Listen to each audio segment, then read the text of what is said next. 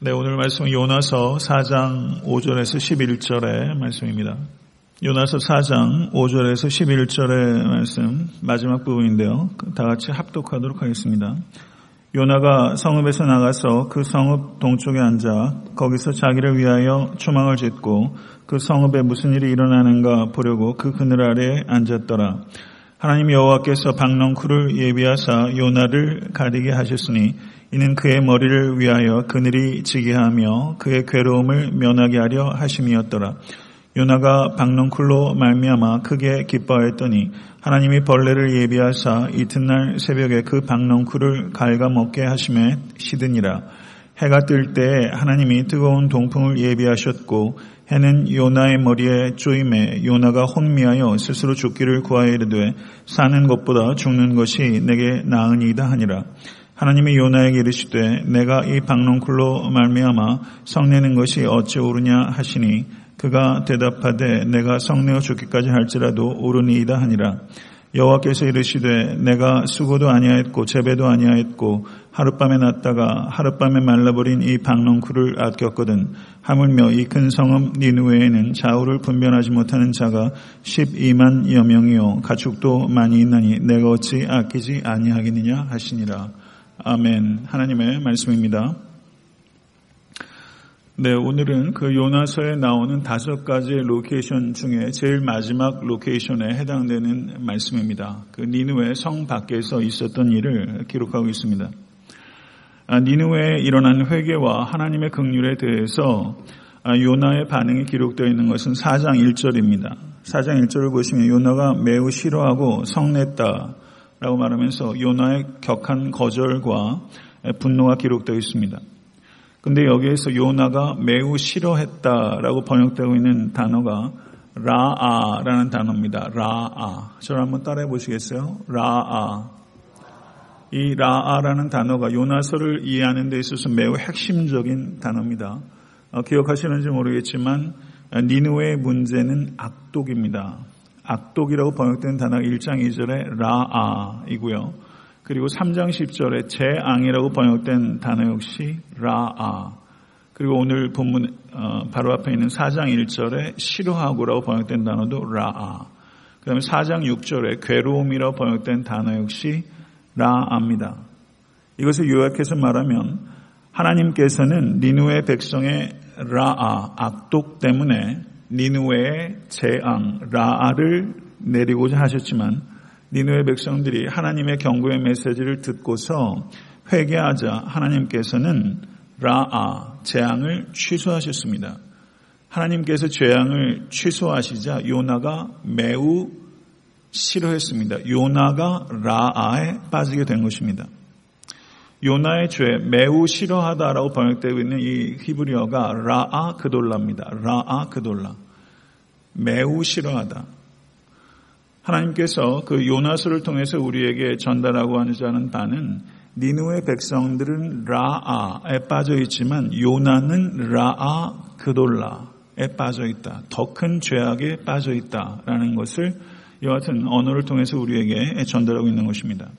이에 대해서 2절에서 3절을 보게 되면 요나의 기도가 등장합니다.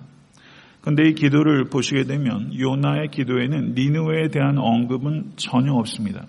오직 자기 자신에 대해서만 기도합니다. 기도의 초점이 전적으로 자기 자신에게만 맞춰 있습니다. 내가 고국에 있을 때 내가 빨리 다시스로 도망하여 싸우니 이내가 크시사 뜻을 돌이켜 재앙을 내리지 아니하시는 하나님이신 줄을 내가 알았음이니다. 라고 말하고 있습니다.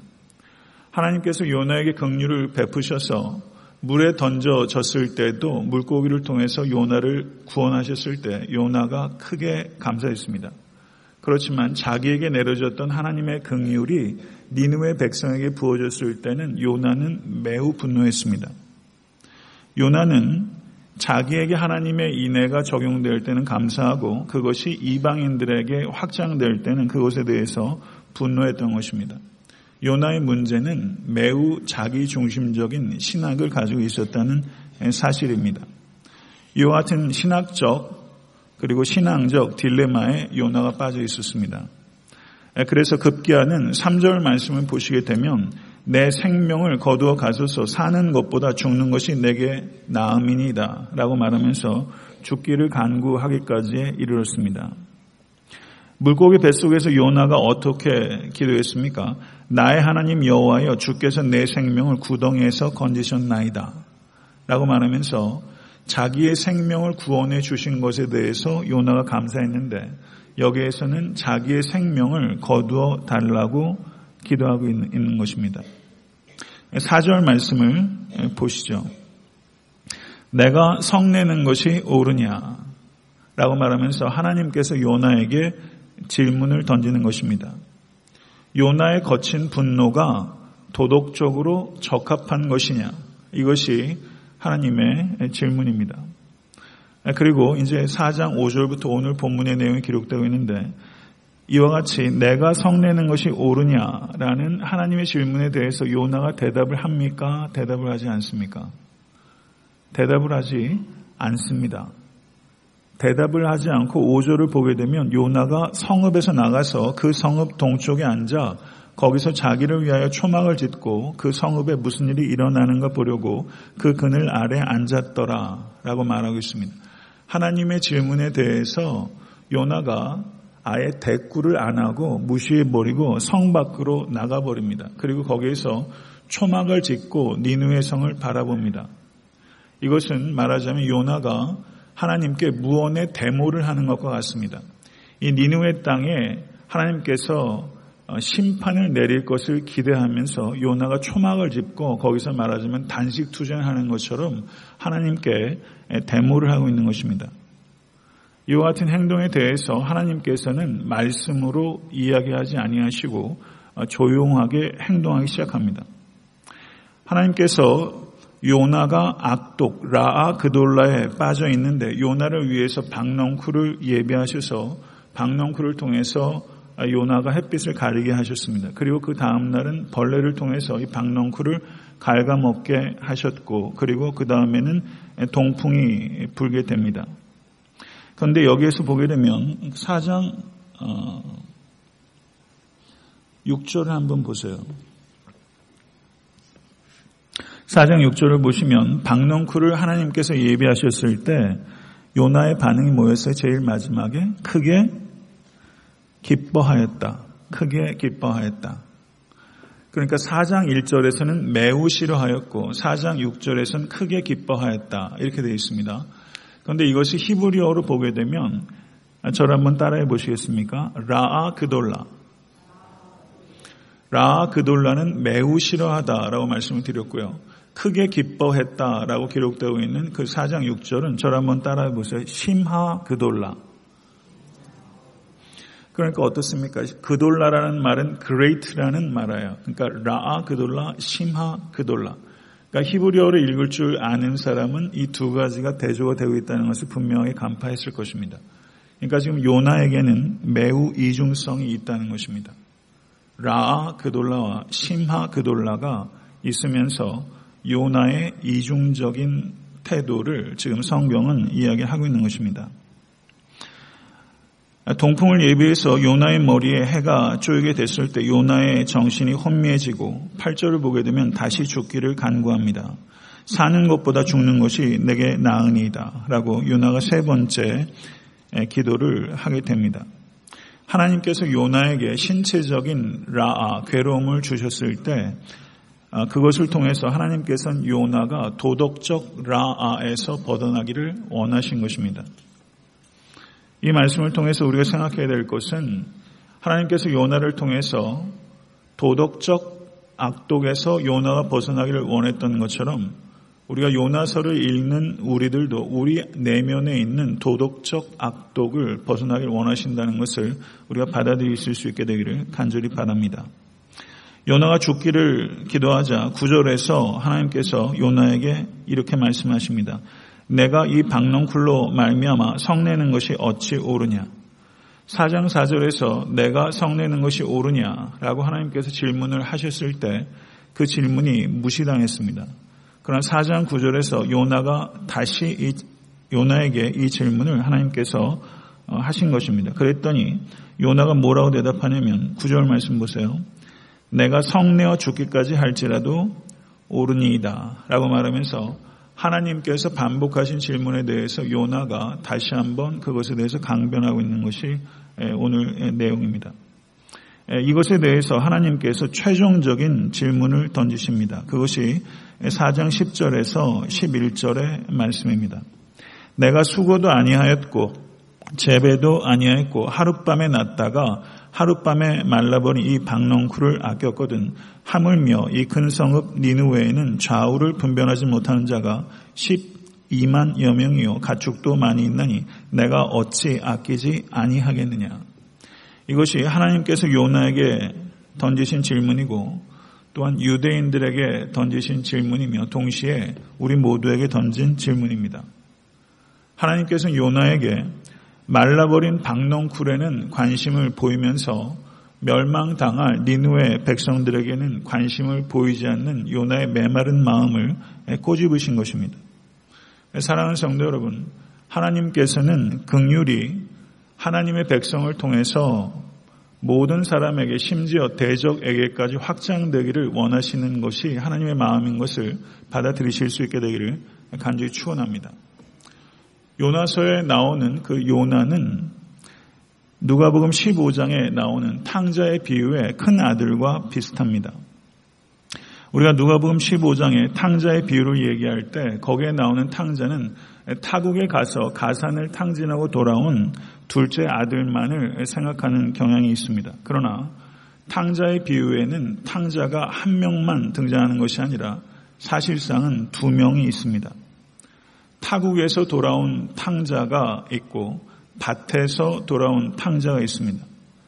타국에서 돌아온 탕자는 쾌락에서 돌아온 탕자라고 말할 수 있고 그리고 밭에서 돌아온 탕자는 일에 빠진 탕자라고 말할 수 있습니다. 둘째 아들은 자기 죄로 인해서 아비를 떠났다면 첫째 아들은 자기 의에 빠져서 아비를 떠났던 탕자입니다. 둘째 아들만 탕자가 아니라 첫째 아들 역시 탕자라고 보는 것이 예수님의 비유를 정확하게 이해한 것이라고 말할 수 있습니다. 잘 아시는 대로 둘째 아들이 돌아왔을 때 아비가 크게 잔치를 베풉니다. 그랬더니 밭에서 돌아온 큰 아들이 분을 내면서 집에 들어가는 것조차 거절하고 문 밖에서 시위를 벌였습니다. 그런데 오늘 본문을 보시게 되면 요나가 니누의 백성들이 회개했을 때 니누의 성 밖으로 나가서 초막을 짓고 니누의 성에 심판이 임하기를 기다리면서 일종의 무언의 시위를 한 것처럼 집 밖에 있던 큰아들과 니누의 성 밖에 있던 요나는 동일한 것입니다. 성도 여러분, 교회 안에는 항상 두 부류의 사람들이 있습니다. 첫 번째는 자기 죄에 빠져서 육체의 노예로 사는 사람들이 있고 두 번째는 자기 의에 빠져서 율법의 노예로 사는 사람들이 있습니다. 근 신앙생활을 오래 하는 사람들은 둘째 아들이 되기보다는 오만과 편견에 가득 찬 첫째 아들이 되는 경우가 많이 있습니다. 신앙생활을 오래 한 사람들이 요나의 죄에 빠질 수 있다는 것을 우리는 깊이 생각해야만 되는 것입니다.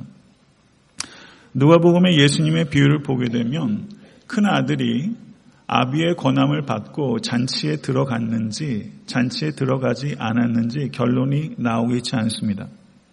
요나서를 보셔도 이 요나가 하나님의 말씀을 수용하였는지 수용하지 않았는지 그 결론이 나와 있지 않습니다. 요나서는 질문으로 끝납니다.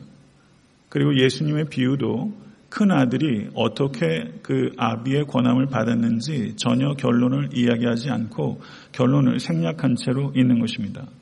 그러므로 예수님의 비유와 요나서는 모든 믿는 자들에게 하나의 질문으로 우리에게 던져져 있는 것입니다. 아, 요나서를 맺고자 합니다. 요나가 대변하는 인물상은 어떤 사람인가? 우리가 소설을 읽게 되면 그 소설의 전형이라는 말을 쓰게 됩니다. 소설의 주인공이 그 시대 상황을 대표하는 것입니다. 요나서는 한 인간의 불의를 대표합니다. 그러면 요나가 대표하는 인간상은 무엇인가? 그것은 하나님을 안다고 생각하지만 하나님을 너무나 모르는 사람.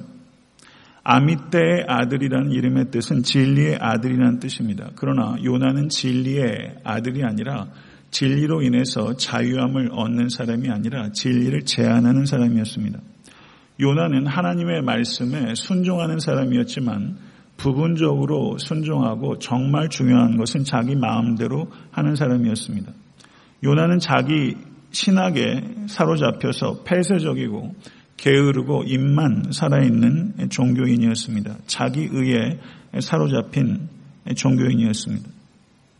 그래서 요나는 매우 심각한 도덕적, 영적 우월감에 사로잡혀서 하나님의 뜻을 자의적으로 그리고 자기 중심적으로 해석하는 사람입니다.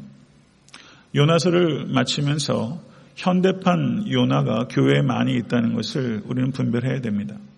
이 말씀을 통해서 여러분과 제 마음에 있는 현대판 요나를 우리가 분별하고 하나님께서 원하시는 것이 무엇이고 하나님께서 기뻐하시는 것이 무엇인지를 분별하고 성령 안에서 순종할 수 있는 모든 권속 되실 수 있게 되기를 우리 주 예수 그리스도 이름으로 간절히 축원합니다.